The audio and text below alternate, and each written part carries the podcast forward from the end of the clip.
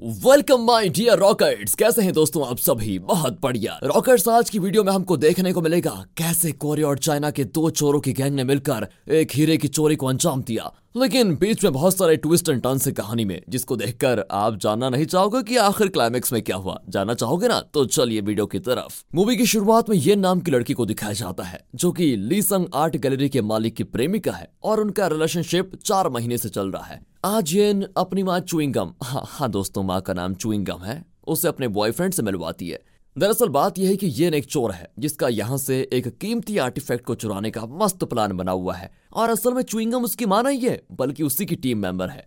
Chewing gum यहाँ कहती है, देखो, मुझे आर्टिफैक्ट काफ़ी पसंद है तो मुझे कैसे भी करके उसको लेना है? लीसंग उससे कहता है कि, आप मेरे साथ अंदर चलिए, वहाँ काफ़ी कीमती और अलग अलग आर्टिफैक्ट्स रखे हुए हैं। ये बोलकर वो चुइंगम को अंदर लेकर जाता है। इसी दौरान येन वॉशरूम का बहाना बना देती है। अब इसी के साथ हम इस टीम के बाकी और दो मेंबर्स, पॉपी और जैम्पा को देखते हैं, जो कि छत से येन तक रोप को भेज देता है, जो कि उस रोप के सहारे फिर उस बिल्डिंग के दूसरे फ्लोर में जाती है और एक डक्ट के अंदर चली जाती है। उधर जिस जगह च्विंगम को लीसंग लेकर गया था, उसका गेट एक पासवर्ड से खुलता है, जिसको जब लीसंग डाल रहा होता है तो उसी वक्त च्विंगम एक डिवाइस की मदद से पीछे घूमकर पासवर्ड को क्रैक कर लेती है और उसे उसी डिवाइस में स्टोर करके वहीं छिपा देती है। साथ ही वहाँ पर जो लेजर होती है, इस पर उसने सच में एक चुइंगम लगा दी है, ताकि लेजर ब्लॉक हो जाए। अब यहाँ चुइंगम तबियत खराब होने का बहाना करके लीसंग के साथ बाहर चली आती है। उसके जाते ही जल्दी से डक्ट से येन बाहर निकलती है, और वहाँ रखे डिवाइस की मदद लेकर वो पासवर्ड से दरवाजे को खोलकर अंदर चले जाती है, और सबसे कीमती आर्टिफैक्ट चुरा लेती है। उसे चोरी करने के बाद ये जल्दी से उस रोप की मदद से वापस अपनी जगह, समय पर पहुँच जाती है। पर लेजर वाली जगह पर काफ़ी देर से चुइंगम लगा होने के कारण अलार्म बच पड़ता है अब इससे लीसंग को शक होता है और वो येन के साथ च्विंगम को भी चेक करता है कि कहीं दोनों ने कोई चोरी तो नहीं की। हाँ पर उनमें कुछ भी नहीं होता, क्योंकि वापस आते वक्त येन ने वो आर्टिफैक्ट एक बैग में डाल दिया था और रोप के ज़रिए उसको पॉपी तक भेज दिया, जो कि उसे लेकर निकल भी चुका होता है। और क्योंकि बैग में कुछ नहीं होता तो येन को भी लीसंग से ब्रेकअप करके जाने का पूरा बहाना मिल जाता है। और इस तरह इन लोगों ने चोरी को अंजाम दे दिया है, जिसका जश्न सभी पॉपी के गैरेज में इकट्ठा होकर मना रहे होते हैं। उसी वक्त वहाँ पर ये लोग एक डिटेक्टिव को आते हुए देखकर छिप जाते हैं, सिवाय पॉपी को छोड़कर। तो अब उस डिटेक्टिव का शक था कि आर्टिफैक्ट वाली चोरी में पॉपी का हाथ हो सकता है, पर इसका उनके पास कोई सबूत नहीं होता। इसलिए वो कुछ सवाल करने यहाँ पर चले आए होते हैं, जिसके जाते ही सभी बाहर आते हैं और पॉपी उनसे कहता है कि कोरिया में रहना खतरे से खाली नहीं है, क्योंकि पुलिस की नज़र हम पर ज़रूर रहेगी। इसीलिए अब हम सब चाइना जाएँगे, जहाँ पर पार्क नाम का एक नामी चोर किसी कीमती हीरे को चुराने की प्लानिंग कर रहा है। उसने हमारी टीम को भी अपने काम में साथ देने के लिए बोला है। तो अब हमारा अगला मिशन होगा चाइना में चोरी। बस हमारे पाँचवें टीम मेंबर की ज़रूरत है हमें। और दोस्तों, वो है पेप्सी, जो कि चार साल के बाद कुछ वक्त के लिए पेरोल पर जेल से बाहर निकली है। वो असल में दुनिया के किसी भी सेफ़ को खोलने में बिल्कुल माहिर है। उसे पुलिस ने किसी चोरी के सिलसिले में पकड़ा था। पेप्सी को लेने के लिए येन गई होती है। दरअसल, पहले पेप्सी, पोपी और पार्क एक साथ मिलकर इस चोरी के काम को करते थे। साथ ही पेप्सी और पार्क एक दूसरे को चाहते भी थे। ये तीनों साथ में एक दूसरी जगह ढेर सारे सोने की चोरी करने के लिए जाते हैं, जहाँ पर पार्क जब रस्सी के सारे सोने को लेकर नीचे आ रहा था, तब उसकी रस्सी टूट गई और वो नीचे गिर गया। इस चीज़ को देखकर गलती से पेप्सी सीसीटीवी के सामने आ जाती है। लेकिन उसे पता ही नहीं चलता कि पार्क का क्या हुआ। उसे लग रहा होता है कि पार्क शायद पकड़ा गया है।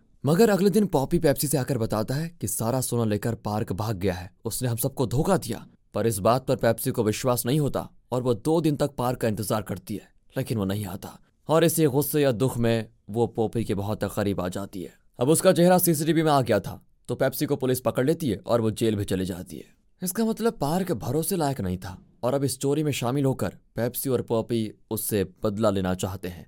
तो बस फिर क्या था? ये सभी पहुँच जाते हैं हांगकांग, जहाँ पर इनकी मुलाकात चाइनीज़ गैंग से होती है मतलब कि पार्क की गैंग से, जिसमें पार्क के अलावा चैन, जॉनी, एंड्रयू और जूली होते हैं। पार्क का प्लान ये था, चाइना के अंडरवर्ल्ड डॉन हॉन्ग की गर्लफ्रेंड टिफनी से एक कीमती डायमंड चुराने का, जिसकी कीमत करीब 20 मिलियन डॉलर्स है। यह हीरा इनको एक कसिनो से चुराना होता है, जहाँ पर टिफनी अगले ही दिन आने वाली है।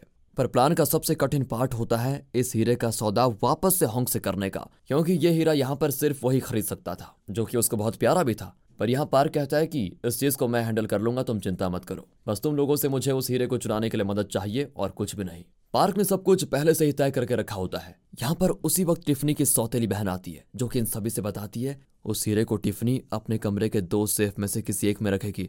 पर इतना कीमती हीरा वो कसिनो के वॉल्ट में रखेगी, ये इन सभी को पता होता है। इस पर टिफनी की बहन कहती है कि अगर हीरा वहाँ होगा तो तुम में से कोई भी उसको चुरा नहीं पाएगा। उस जगह की सिक्योरिटी काफ़ी ज़्यादा है और टिफनी को मुझसे बेहतर कोई नहीं जानता। यानी कि स्टोरी में टिफनी की बहन पार्क का साथ दे रही होती है। और यहाँ पर हम एक और चीज़ देखते हैं कि पार्क के लाइटर में जूली ने एक ट्रांसमीटर लगा दिया है, वो भी चुपके से। असल में जूली एक अंडरकवर एजेंट है, जो होंग को पकड़ने के लिए इन लोगों का साथ दे रही है। आगे टिफनी की बहन बताती है कि अगर कोई गड़बड़ी हुई तो पुलिस को आने में दस मिनट का समय लगेगा। इसी दौरान तुम्हें स्टोरी को अंजाम देना होगा। अब इस चोरी में खतरा तो होता है, लेकिन इनकी रकम बहुत ज़्यादा होती है, इसलिए सभी चोरी के लिए राज़ी हो जाते हैं। हालाँकि जैसा कि हम जानते हैं, पोपी और पेप्सी का कुछ और ही प्लान होता है। मतलब वही प्लान, पार्क को धोखा देने वाला। तो वो उस हीरे से मिलते जुलते हुए एक नकली हीरे को बनवाने का ऑर्डर दे देते हैं, ताकि एन वक्त पर ये उस हीरे को बदल कर वहाँ से असली हीरा निकल कर ले जा ले। इस दौरान इनकी ये बातें येन भी सुन रही होती है। अगले दिन सभी अपने अपने काम पर लग जाते हैं, जहाँ चैन और चुइंगम एक कपल बनकर कसिनो में दाखिल होते हैं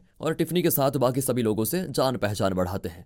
इसी बीच जाम्पा गे बनकर इस कसिनो के मैनेजर से एक बार में मिलता है, जिस दौरान मैनेजर जब जाम्पा को लाइन मार रहा होता है तभी येन उसके सिक्योरिटी कार्ड का डाटा अपने डिवाइस के ज़रिए कॉपी कर लेती है, ताकि ये लोग वहाँ पर आराम से घुस पाए। बाकी एंड्रयू कसिनो के स्टाफ जो कि काफ़ी बुज़ुर्ग होता है, उसे कुछ पैसे देकर कसिनो तक चैन और बाकी सभी के लिए गन पहुँचाने का काम देता है, जिसके लिए वो बुज़ुर्ग आदमी मान जाता है। अब पैसे मिलेंगे तो हर कोई मान लेगा। दरअसल यहाँ पर चैन को होंग का डर होता है, और वो एंड्रयू और जॉनी से बताता है कि जब मैं एक बार चोरी करके अपने पार्टनर के साथ होंग के पास गया था, तब उसने हमारी कीमत पर उस चीज़ को खरीदने से इनकार कर दिया था। वो तो इतना खतरनाक है कि इतनी सी बात से उसने मेरे पार्टनर को गोली मार दी और मुझे उस चीज़ के बदले सिर्फ़ एक हज़ार डॉलर दिए तो मुझे इस हीरे से कोई मतलब नहीं है। टिफनी जो पैसों का ब्रीफ केस लेकर आएगी, हम उसी को चुराएँगे। अब जैन का ये प्लान सुनकर एंड्रयू और जॉनी उसका साथ देने के लिए राज़ी हो जाते हैं। तो बस, अब आता है चोरी का दिन।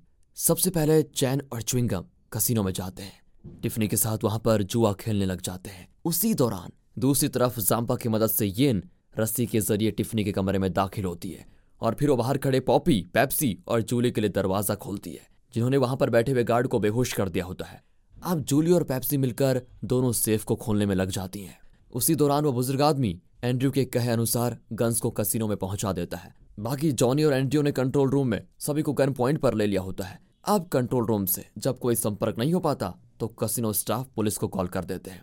उसी के साथ चैन ने भी टिफनी का ब्रीफ केस ले लिया होता है। बाकी इस तरफ़ दोनों ही सेफ़ बारी बारी खुलते हैं। और उनमें से किसी में भी हीरा नहीं होता, बल्कि हीरा तो कसिनो के वॉल्ट रूम में ही होता है, जिसे उसी बुज़ुर्ग आदमी ने इन सब चीज़ों का फ़ायदा उठाकर चुरा लिया होता है। और यह हम समझ पाते हैं कि यह बुज़ुर्ग आदमी कोई और नहीं, पार्क ही था। असल में जिस आदमी को एंड्यू ने पैसे दिए थे, उसी का रोप रखकर पार्क यहाँ पर दाखिल हुआ था। वो शुरू से जानता था कि हीरा कहाँ पर है, और इन लोगों को उसने सिर्फ़ सभी का ध्यान भटकाने के लिए इस्तेमाल किया।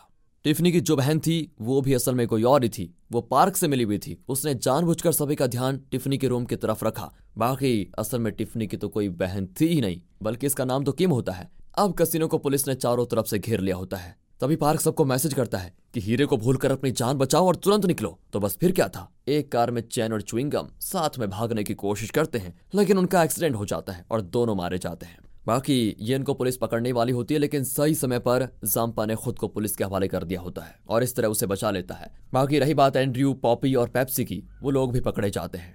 और इन सब के बीच पार्क बड़े आराम से हीरे के साथ इन सबको धोखा देकर निकल जाता है। अब जिस गाड़ी में पुलिस एंड्रयू, पॉपी और पेप्सी को ले जा रहे थे, तभी एंड्रयू उन पुलिस वालों से लड़ने लग जाता है और पुलिस की गाड़ी पानी में चली जाती है, जिस कारण एंड्रयू और पॉपी आज़ाद होकर आराम से निकल जाते हैं। लेकिन हथकड़ी लगी होने के कारण पैप्सी पानी में डूबने लग जाती है। बाकी पुलिस वाले एंड्री और पॉपी के पीछे चले जाते हैं। तभी यहाँ पर पैप्सी को बचाने के लिए पार्क आता है। अब यहाँ हुआ क्या, ये मैं आपको बाद में बताऊँगा। बस इतना समझ लीजिए कि पार्क ने यहाँ पैप्सी की जान बचा ली थी। तो अब सिर्फ़ एंड्रयू, पॉपी, पैप्सी और ये नहीं बच पाए थे। इनके अलावा पार्क तो भाग ही चुका था, बाकी जूली तो पकड़ी नहीं गई थी, पर इन सभी को लग रहा था कि वो भाग चुकी है। इसके अलावा जो चार और लोग थे, उनमें से दो मारे गए और दो पकड़े गए। बाकी जूली की बात करें तो हम जानते हैं कि वो तो एक अंडरकवर कॉप थी। अब पेप्सी पॉपी से जब मिलती है तो सबसे पहले उसको एक जोरदार मुक्का मारती है, क्योंकि वो उसको छोड़कर भाग रहा था। फिर अब इन्हें पार्क के बारे में पता करना था तो ये लोग किम को पकड़ लेते हैं, जो इन लोगों से बताती है कि पार्क ने मुझे मेरे पैसे दे दिए थे। बाकी मुझे नहीं पता कि वो क्या करने वाला है, कहाँ गया। बस इतना पता है कि वो कल बुसान के एक होटल में हॉन्ग से मीटिंग करके हीरे का सौदा करेगा। अब इसमें उसकी कोई चाल है तो मैं कुछ नहीं कर सकती। तो पैप्सी अब किम से कहती है कि तुम उस दिन पार्क से मिलने उसी होटल में जाओगी और तुम्हारी बातें हम सभी लोग माइक के ज़रिए सुनेंगे। तो बस फिर क्या था? अब पार्क को दिखाते हैं, जो यहाँ मीटिंग के लिए बुसान के उसी होटल में पहुँच जाता है। अब पार्क के पास लाइटर में ट्रांसमीटर था तो जूली ने भी पूरी फोर्स के साथ उस पर नज़र बनाई हुई थी, जिस बारे में पार को पता था पर वो कुछ नहीं करता। वो सबसे पहले किम से मिलता है। जिस दौरान उसकी बातों को पोपी, पेप्सी, येन और एंड्री भी सुन सकते थे। उसी बीच येन और पेप्सी पार्क के कमरे में घुसकर उस हीरो को ढूंढ रही होती है। इसी दौरान किम पार्क से पूछती है कि तुमने पेप्सी को धोखा क्यों दिया? अब पार्क बताता है कि आखिर जब वो सोने वाली चोरी हो रही थी तो हुआ क्या था? पोपी ने सोने के लालच और साथ ही पेप्सी को पाने के लिए रस्सी को काट दिया था और मैं गिरकर घायल हो गया। अब सोना मेरे पास था तो पुलिस की वजह से मैं निकल गया, क्योंकि पोपी पहले से ही पेप्सी के साथ भाग चुका था। उसे लग रहा था कि सोना पेप्सी के पास होगा। लेकिन सोना मेरे पास था और मैं निकल गया। रही बात पेप्सी की तो पोपी उसे चाहता था। तो इन दोनों कारणों की वजह से ही पोपी ने यह सब कुछ किया। बाकी अब पता चलता है कि जब तीन दिन के बाद पार्क सोने के साथ वापस आया तो उसने देखा कि पोपी और पेप्सी काफ़ी करीब आ चुके हैं तो वो वापस लौट गया और अगले ही दिन पेप्सी पकड़ी गई। पर जब पार्क ने पेप्सी को डूबने से बचाया, तब पेप्सी ने उससे पूछा था कि तुमने मुझे धोखा क्यों दिया? चार साल में एक भी बार जेल में मुझसे मिलने नहीं आए तुम। तो उस दौरान पार्क समझ गया कि पेप्सी इन सबसे अनजान थी, इसलिए उसने पेप्सी से उस वक्त कहा कि तुम्हें वक्त पर सारे जवाब मिल जाएँगे और साथ ही उसको एक चाबी भी दी। तो अब पूरी सच्चाई सामने आने के बाद पेप्सी के पूछने पर पॉपी कह देता है कि हाँ ये सब मैंने ही किया था। यहाँ पेप्सी को हीरा कमरे में दिख गया था, जो कि ऊपर झूमर में था, पर इस पल से ही वो इस प्लान से बाहर हो गई थी। वो चुपचाप बाहर निकल जाती है। उधर इसके बाद होटल को जूली की बुलाई फोर्स ने घेर लिया होता है, क्योंकि यहाँ हॉन्ग अपने हथियारों से लैस आदमियों के साथ आ चुका था। साथ ही पार्क को भी पता होता है कि किम ने माइक लगाया हुआ है। तो वो उस माइक को निकाल कर पॉपी से कहता है, मुझे पता है कि तू ये सुन रहा है। और फिर कमरे में होंग और पार्क के पहुँचने से पहले ये इनको वो हीरा मिल जाता है, जिसे वो पेप्सी के दिए हुए नकली हीरे से बदल देती है। साथ ही वो जल्दी से वहाँ पर छिप भी जाती है। अब होंग पार्क से पूछता है कि, तुमने इस सौदे के लिए ये कमरा ही क्यों चुना? फिर पार्क रिवील करता है, कुछ सालों पहले अंकल चैन के साथ एक और आदमी आपसे इस हीरे का सौदा करने आया था। उस वक्त वहाँ पर एक और चोर, यानी मैं भी मौजूद था। मैं बेड के नीचे छुपा हुआ था। वो डील भी इसी कमरे में हुई थी। आपने चैन के दोस्त को मारकर चैन से हीरा एक हज़ार डॉलर्स में ले लिया था और जिसे तुमने मारा था, वो मेरे ही पिता थे। यानी कि ये चोरी असल में पार्क ने अपने पिता की मौत का बदला लेने के लिए की। वो होंग से कहता है कि इस होटल को चाइना और कोरिया के स्पेशल फोर्स ने चारों तरफ़ से घेर लिया है। तुम्हारा बच पाना अब नामुमकिन है। इतना कहकर पार्क रस्सी के सहारे खिड़की से कूद कर चला जाता है और उस पर होंग के आदमी फायरिंग शुरू कर देते हैं। फायरिंग की आवाज़ को सुनकर पुलिस भी अंदर आ जाती है। इधर येन किसी तरह पोपी से मिलती है। और उसे हीरा दे देती है। जो इस गोलीबारी के बीच होटल से हीरा मिलते ही भागने लगता है, जिसके पीछे एंट्री भी था। रास्ते में पॉपी का एक एक्सीडेंट हो जाता है और जो हीरा उसने लिया था, वो नकली होने के कारण टूट जाता है। ये ने जब पेप्सी और पोपी की हीरा बदलने वाली बात को सुना तो उसने भी एक नकली हीरे का ऑर्डर दे दिया था और वही हीरा उसने पोपी को दे दिया और खुद वो बड़ी चालाकी से एक पुलिस वाले की मदद से असली हीरे के साथ निकल जाती है। और ये सारी चीज़ ये ने अपने भोले चेहरे का इस्तेमाल करके की थी। फ़िलहाल पार्क भी होंग के आदमियों को चकमा देकर पुलिस की गाड़ी को लेकर निकल गया होता है और इसके पीछे अभी भी जूली लगी थी। उधर रात के वक्त जब पेप्सी पोपी की बताई जगह पर आती है तो उसको वहाँ पर एक कार मिलती है। यहाँ उस कार की डिक्की को पेप्सी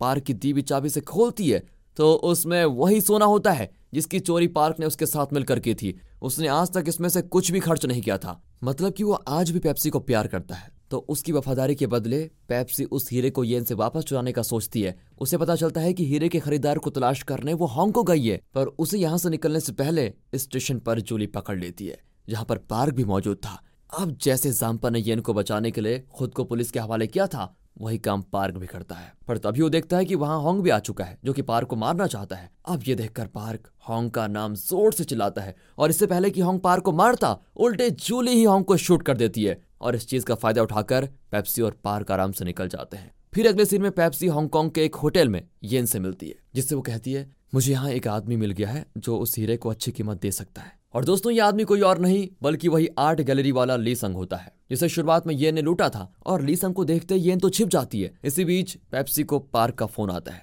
जो उससे बताता है कि मैंने येन के रूम से उस हीरे को चुराकर अपनी आखिरी चोरी को अंजाम दे दिया है, और इसी की कीमत के लिए पेप्सी ने ली संग से बात भी कर ली थी। तो यहाँ आखिर में पार को उसका प्यार मिल ही जाता है। वो अपना बदला भी ले लेता है और हीरा भी उसका हो जाता है। तो इसी के साथ दोस्तों, ये चाइना थ्रिलर मूवी यहाँ पर खत्म होती है। बाकी अगर आपको वीडियो अच्छी लगी हो एक्सप्लेनेशन अच्छा लगा हो तो लाइक कीजिए और चैनल को सब्सक्राइब मिलते हैं ऐसी मज़ेदार मूवीज़ के साथ, तब तक के लिए गुड बाय ख्याल रखिए अपना सबसे ज़रूरी है पता आपको। And finally thanks for watching